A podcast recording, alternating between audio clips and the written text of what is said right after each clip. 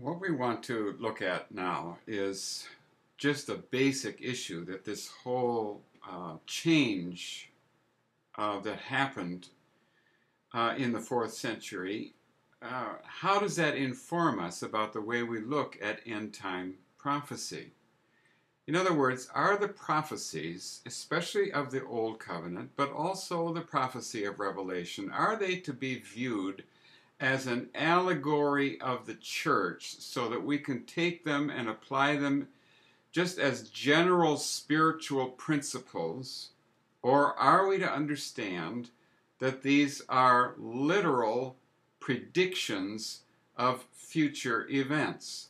For many, many years, I assumed that the, the view that these are just allegorical passages and we of the church we're spiritual Israel, and so we get to simply apply these passages in any kind of spiritual way that would appeal to us or seem to apply to our present need.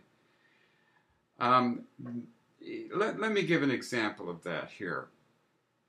Here's one of my favorite passages on prayer, and it's from Isaiah 62. I have posted watchmen on your walls, O Jerusalem. They will never be silent day or night. You who call on the Lord, give yourselves no rest, and give him no rest until he establishes Jerusalem and makes her the praise of the earth. So, what I have done countless times is just to take the name of whatever city I was in, Richmond, Richmond, Virginia. Okay, we, we will cry out to you day and night until you make Richmond a praise in all the earth. And so that we're using the scripture of the Old Testament as a model or as a as an allegory or a, an example or whatever, but we're going to just apply it in any way that fits our need of the moment. The the thing that's troubled me more recently is that this passage in context, the context of Isaiah, fits in with a whole lot of other uh, passages that specifically talk about what God's intentions for the city of Jerusalem are. So that in addition to using God's word as a lamp to our feet, it also has the uh, function of conveying his heart for the future. What are his plans? What does his kingdom entail? And Isaiah is full, uh, just chock full of passages that are promises of God, very specific promises about the future of Jerusalem. So, are we to simply blind ourselves to all of that and say, no, now it's just the church?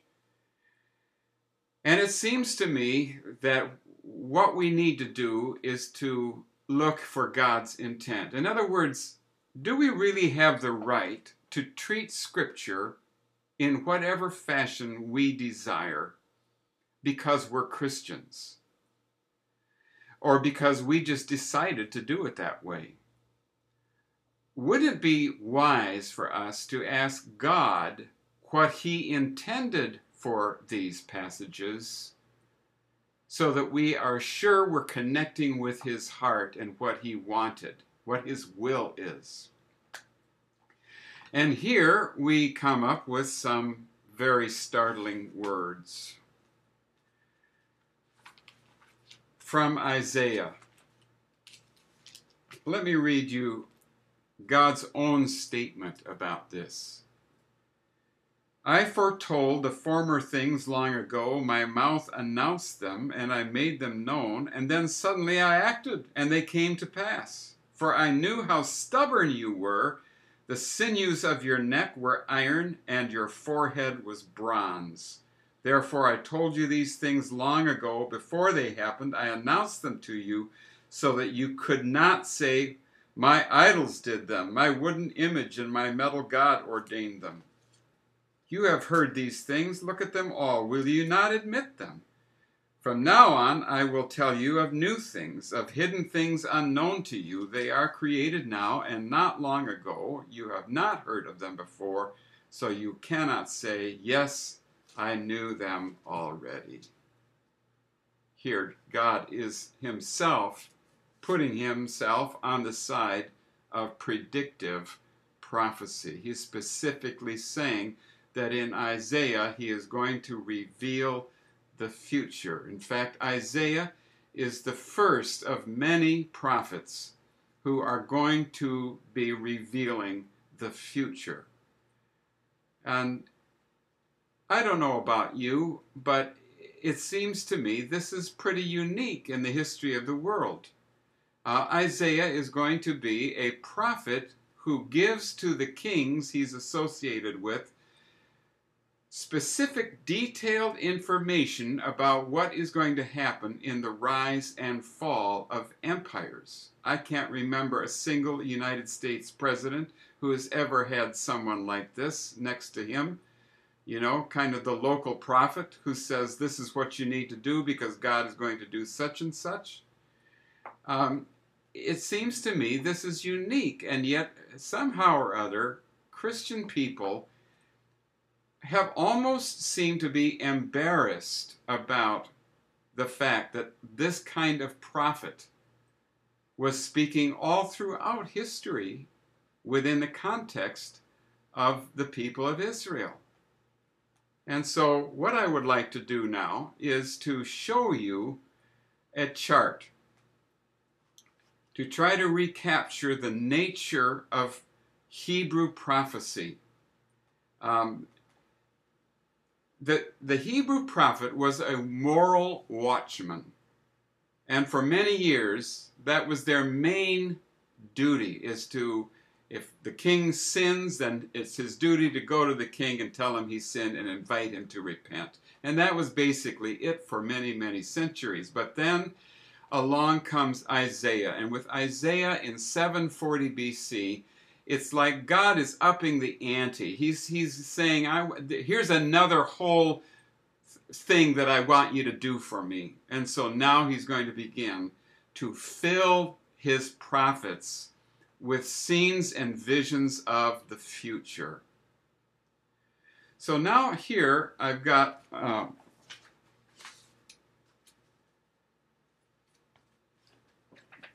see if we can see this here. A timeline. I'm not going to give you timelines because I don't believe, uh, for example, a timeline of um, the book of Revelation. If you look at Isaiah, there's no timeline. Um, Isaiah puts the story of his call to be a prophet in Isaiah 6 whereas he tells the story of where he begins to tell the story of the end times in Isaiah 2. Now, with us, we'd, we'd organize things differently. If it were me, uh, you know, I'm a writer and I believe in in writing things in an orderly fashion. We, I would tell Isaiah, Isaiah, you need to just put this part about your conversion and your your um, calling in chapter 1, verse 1. Start with that, Isaiah, and then put your end time prophecies at the end of your book. But Isaiah, he would look at me and he would scratch his head and he would say, Why would you do it that way? See, because the Hebrew prophet was not a linear thinker. And arranging things in timelines were not important to them. That just was not their culture, it was not the way they thought.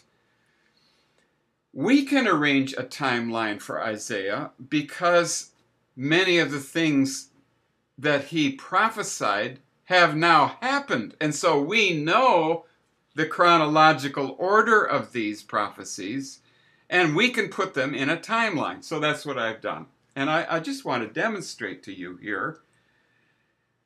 Um, the amazing prophetic nature of Isaiah's writings. Okay, so here we are, 740 BC, Isaiah is called as a prophet. Okay, it's the year that King Uzziah died, so we know exactly when that was.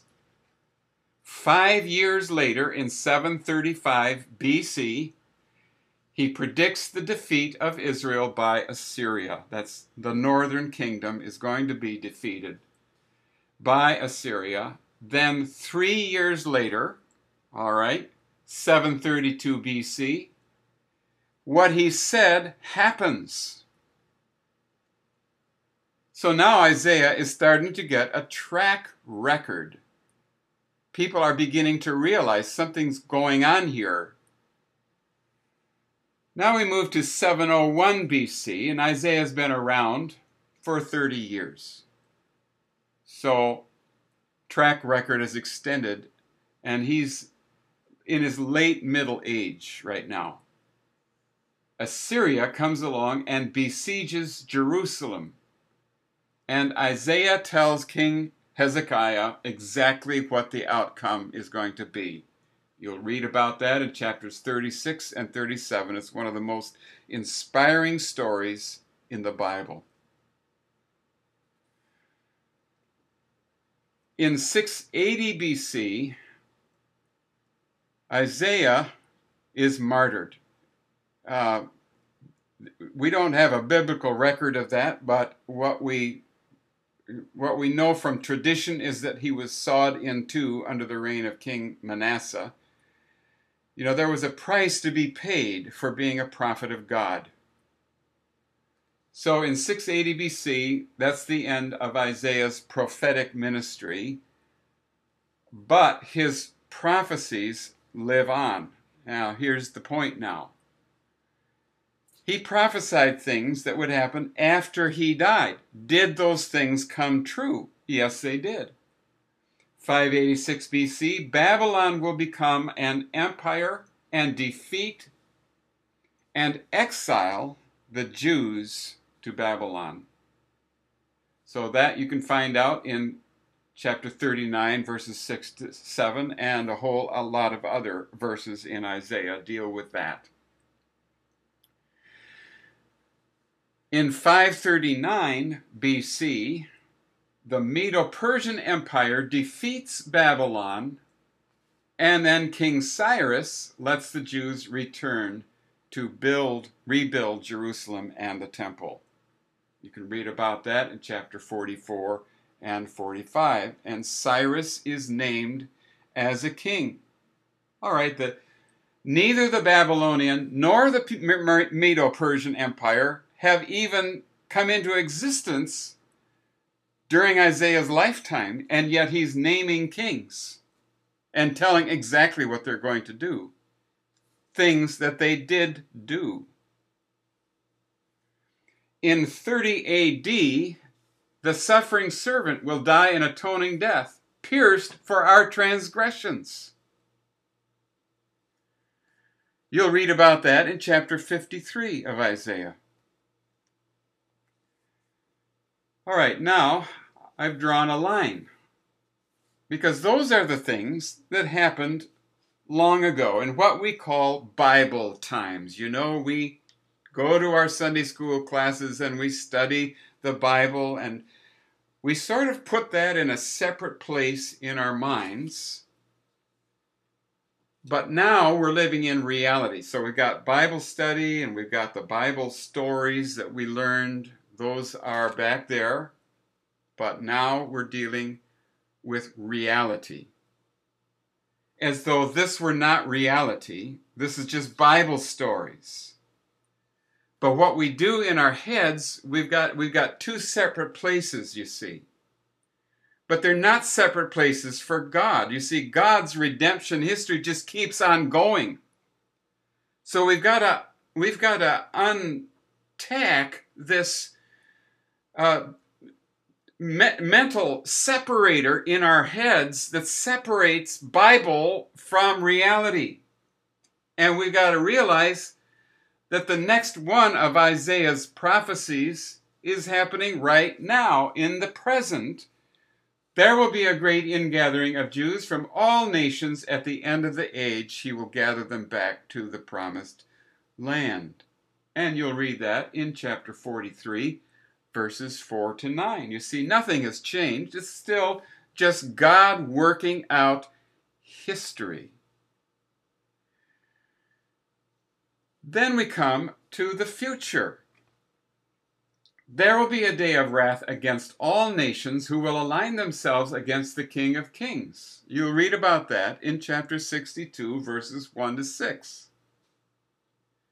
It's a rather ominous prophecy. That will be followed by the king's reign from Jerusalem. The king will come back and he will reign from Jerusalem.